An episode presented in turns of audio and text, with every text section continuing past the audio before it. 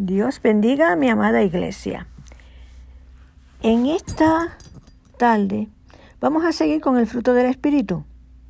En esta tarde vamos a tratar de estudiar lo que es benignidad y bondad. Gálatas 5, 22, 23. Mas el fruto del Espíritu es amor, gozo, paz, paciencia, benignidad, bondad, fe. Mansedumbre, temblanza. Contra tales cosas no hay ley.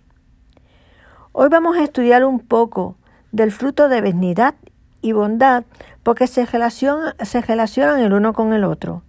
Estos dos sabores del fruto del Espíritu van íntimamente ligados en nuestra relación con las personas que nos rodean.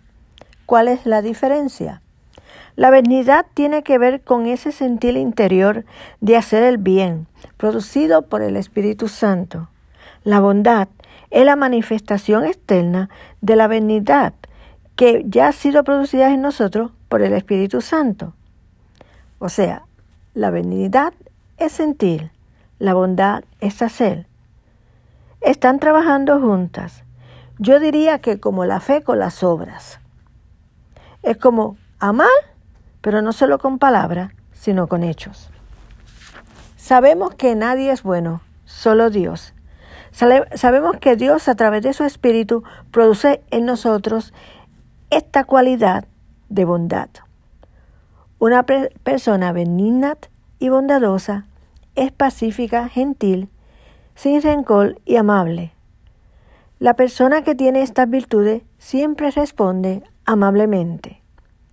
La palabra nos dice en Efesios 4:32, antes sed benignos unos con otros, misericordiosos, perdonándonos unos a otros, como también Dios os perdonó a vosotros en Cristo. En Galatas 6:10. Así que, según tengamos oportunidad, hagamos bien a todos y mayormente a los, de la familia de la fe. Romanos 12:21. No te dejes vencer por el mal. Al contrario, vence el mal con el bien. Sabemos que Dios es poderoso y bueno y bondadoso para con nosotros. Como decía el salmista en el Salmo 27.13, hubiera yo desmayado si no creyese que veré la bondad de Jehová en la tierra de los vivientes. ¿Cuántas veces hemos visto la bondad de Dios en nuestras vidas?